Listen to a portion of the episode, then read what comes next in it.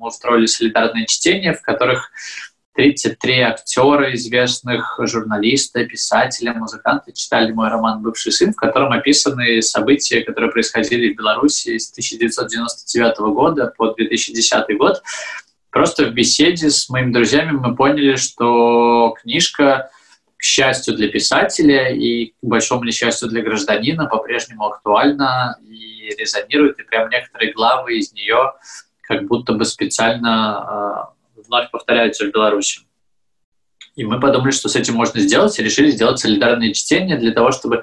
Я просто очень помню свои собственные ощущения в Беларуси, когда я жил, и когда я чувствовал, что вот еще чуть-чуть, и я поверю в весь тот абсурд, который в Беларуси происходит. И мне хотелось какой-то внешней помощи. И, и сейчас я хотел, чтобы белорусы, которые выходят на улицы, э, которые просто отстаивают свои права, право выбора, право на свободу, чтобы они знали и чувствовали, что они не заблуждаются, потому что огромная машина пропагандистская каждый день им говорит, что они заблуждаются, что они не имеют права, что они предатели и так далее и тому подобное.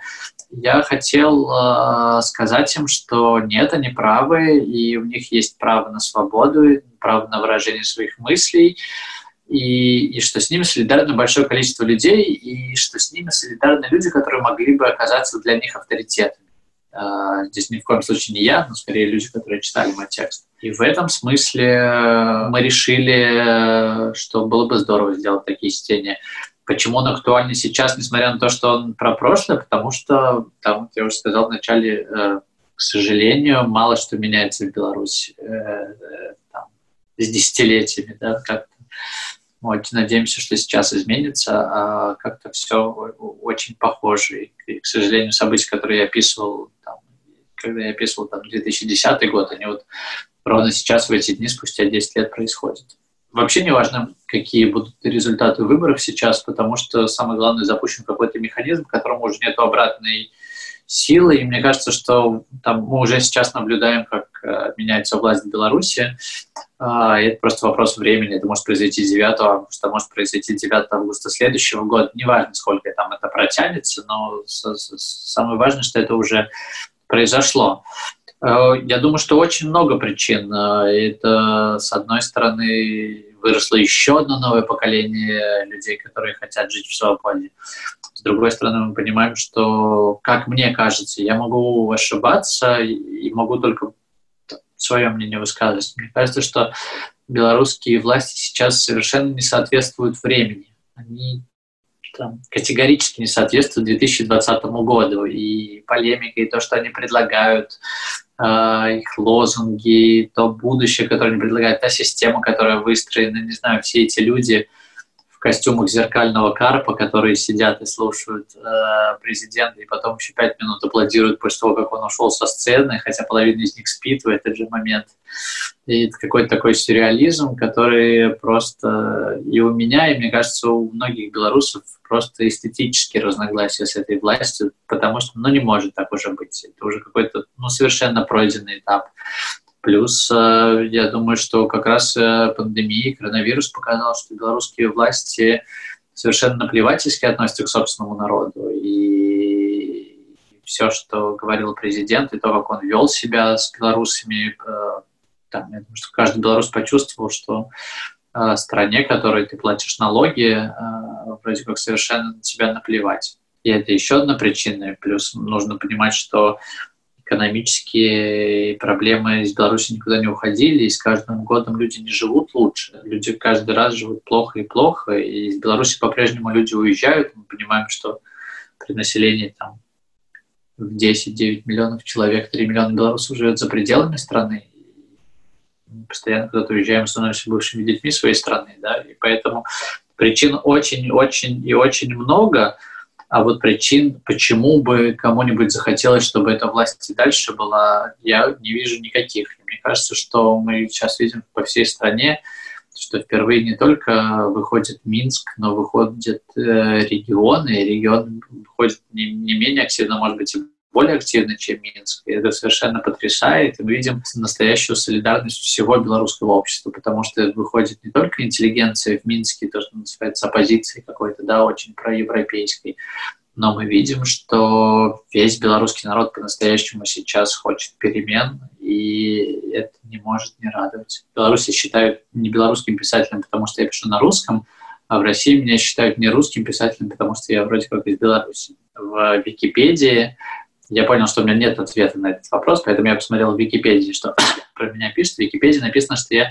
русскоязычный белорусский писатель. Мне нравится эта формулировка, потому что я считаю, что русский язык принадлежит не только России, что он в равной степени принадлежит и Белоруссии, и Украине, и гражданам Литвы и всех других стран которые говорят на нем. И мне не очень нравится вообще, когда язык становится в Беларуси, например, очень часто он становится визитной карточкой, что вроде как если вы действительно за все либеральные реформы, за свободу и за Беларусь, то вы должны говорить на белорусском языке, а если вы говорите на русском языке, то вроде как вы поддерживаете а, понятную страну агрессора и по отношению к Украине, и, может быть, по отношению к Беларуси и, и вроде как э, вот настоящий демократ, э, либерал и настоящий белорусский патриот не может говорить на русском языке. Я с этим не согласен категорически, потому что для меня язык есть исключительно средство коммуникации.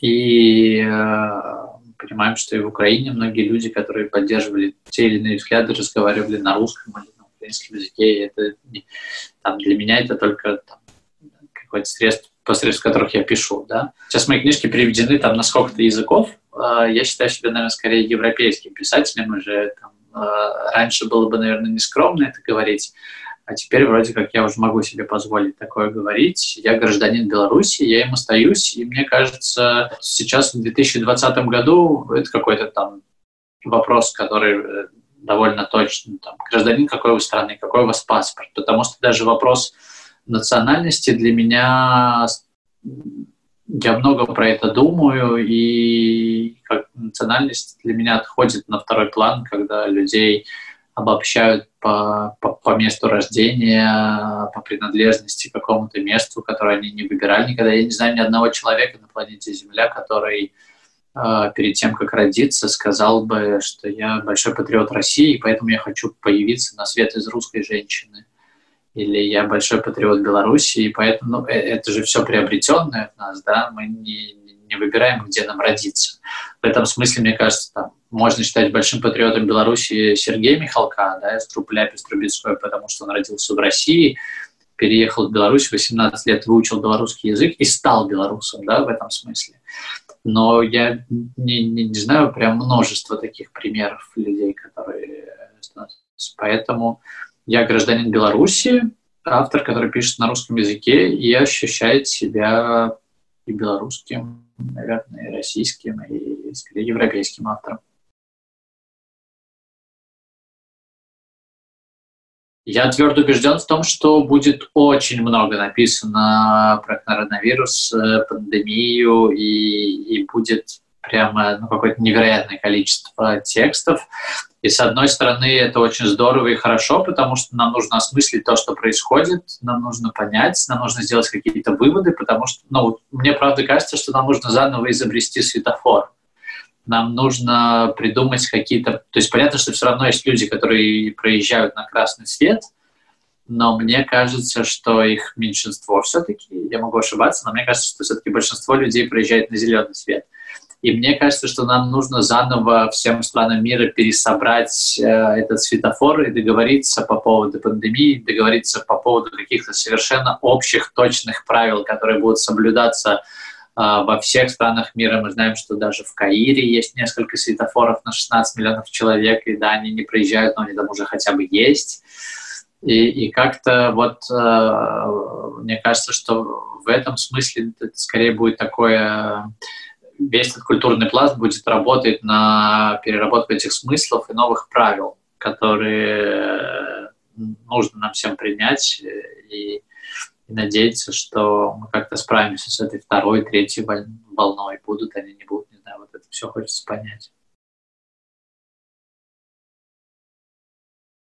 Я думаю, безусловно, возможно в том смысле, что, во-первых, мы видим большое количество жертв, и мы понимаем, что многие люди потеряли своих близких э, по-настоящему, да, что это не какая-то игра, не какая-то беда, которая случается где-то там далеко. Мы понимаем, что это беда, которое случилось э, с нами рядом, близко и внезапно, да, и в этом смысле это похоже на какую-то войну, на какие-то такие происшествия, на которые ты вроде как не можешь повлиять.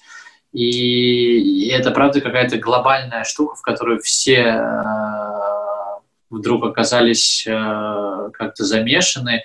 И в этом смысле мне, правда, кажется, что это напоминает э, большой конфликт мировой и напоминает в том смысле, что мы видим какую-то неспособность сейчас всех договориться, принять все единые правила, понять, как действовать дальше, что делать. И, и там, комендантский час, который был, э, и много из того, что мы наблюдали, это, конечно, какие-то приметы не, не, не той обыкновенной, там, человечной, если можно про людей говорить, жизни, к которой мы привыкли. В этом смысле, конечно, я думаю, что напоминало единственное, что мы не, не видим врага, Э, в лицо, да, мы не понимаем, кто это. Но с другой стороны, я как раз э, много работаю с историческими документами, и там большое потрясение у солдат в письмах было от Первой мировой войны, скажем, связано с тем, что ровно так же на линии горизонта они вдруг не видели врага. Если все войны, которые были до Первой мировой войны, было принято считать, что это были такие бравые вылазки, и ты видел врага в лицо, то здесь, когда начались траншейные войны, и, и люди засели и месяцами сидели в окопах э, и не видели собственного врага и сражались не пойми с кем. В этом смысле параллель, мне кажется, работает и имеет место быть. Этот рассказ, который написан мной, он был в большей степени написан, потому что журнал Esquire попросил меня э, написать этот рассказ и как-то отрефлексировать всю эту ситуацию, которая происходит. И я до последнего не соглашался, потому что мне кажется, что сейчас слишком много авторов будет писать об этом, и сейчас э, у, у каждого есть свое мнение, каждый стремится его высказать, и мне кажется, что сейчас в большей степени талант и дар э, и какая-то этика в том, чтобы иногда свое мнение не высказывать э, потому что лучше, мне кажется, иногда промолчать. Сейчас, правда, у всех есть про все мнение. У меня не всегда есть про все мнение. Я долго думал э, про то, что вот будет дальше, и меня попросили предсказать, как мне кажется, что произойдет. Э, я нащупал для себя вот этот вот один момент, да, с какими-то отношениями внутри семьи, что может измениться, и про это мне захотелось рассказать. Но это в очередной раз, э, мне кажется, что это рассказ не столько про пандемию э, и про то, как она меняет наши отношения, а сколько рассказ все равно про отношения отца и сына, и отца и его матери. И все равно какой-то, скорее, рассказ про близость, про то, что люди не слышат друг друга. Мне кажется, что люди не будут слышать друг друга, не слышали друг друга раньше, и в будущем наверняка мы сможем пенять на на множество каких-то гаджетов, которые вроде как будут нам мешать друг друга слышать, да, мы все сейчас упираемся в телефон или что-нибудь такое. Нужно сказать, что писатели, они вообще живут в изоляции еще до того, как начинается карантин. А, я, в общем, э, довольно много в этой изоляции пребывал, а в связи с изоляцией еще и дальше забрался. Никого не видел. И не сказать, что меня эта ситуация сильно тревожила, потому что, с одной стороны, не так уж и многое в моей жизни изменилось, а с другой стороны, у меня было время подумать скорее, там, еще больше сосредоточиться на моей собственной работе. Я, если сейчас на скидку подумать, э, с какими культурными произведениями у меня ассоциировалось то, что нескромно же говорить, да, что с моим текстом, который я написал на эту тему, а, не знаю. Понятно, что сразу приходит на, на ум какая-нибудь меланхолия или приходят фильмы Тарковского. Глобально все те же тексты. Все, все, все так же про смерть, про то, что мы, что мы думаем, а, все, все тексты и фильмы, которые рассказывают нам о том, что мы много возомнили о себе и что мы прям можем посылать марсоходы, а я, а я вижу, что и сейчас мы очень заинтересованы в том, чтобы отправлять марсоходы э, и изучать другие планеты, а вроде как вот появляется какой-то вирус, который прям бах и переворачивает всю нашу привычную жизнь и стопит все, что происходило с нами. И в этом смысле, мне кажется, что все книги, фильмы, спектакли, музыка, которая говорит нам о том, что нам нужно быть скромнее, проще и не зазнаваться, и знать свое место на этой земле, и понимать, что мы на самом деле... Я вчера, знаете, э, снимал с Лобковым э, новый эпизод программы, который мы снимаем для «Дождя», и мы были на карьере и откапывали э, червяков, которым 470 миллионов лет. И ты прям находишь такую штуку, и понимаешь, что вот прошло 470 миллионов лет, и мы не, немного добились за это время. Прям а, там даже 3G не ловило. А если серьезно, то, ну, правда, мы как-то, мне кажется, за 470 миллионов лет могли бы добиться гораздо больше, чем, чем, чем в той точке, в которой мы сейчас находимся.